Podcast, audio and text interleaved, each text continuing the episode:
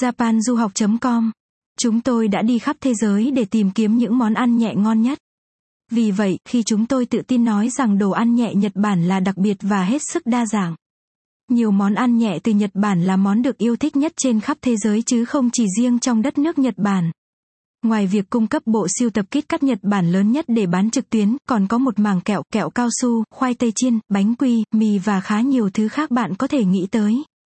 Bạn có thể chọn giữa những bộ kinh điển Nhật Bản với các món ăn nhẹ mới nhất. Hãy cùng chúng tôi điểm danh qua sự độc đáo qua các hương vị ẩm thực nhẹ nhàng từ xứ sở này nhé. kít cắt Nhật Bản, hãy thưởng thức chọn bộ kít cắt Nhật Bản với nhiều hương vị cực kỳ đa dạng, ngon miệng. Hương vị truyền thống, trải nghiệm một loạt các hương vị truyền thống từ matcha mặn đến món cay wasabi. Khoai lang Nhật Bản, khám phá hương vị gây sốc cho các giác quan của bạn thông qua hương vị snack.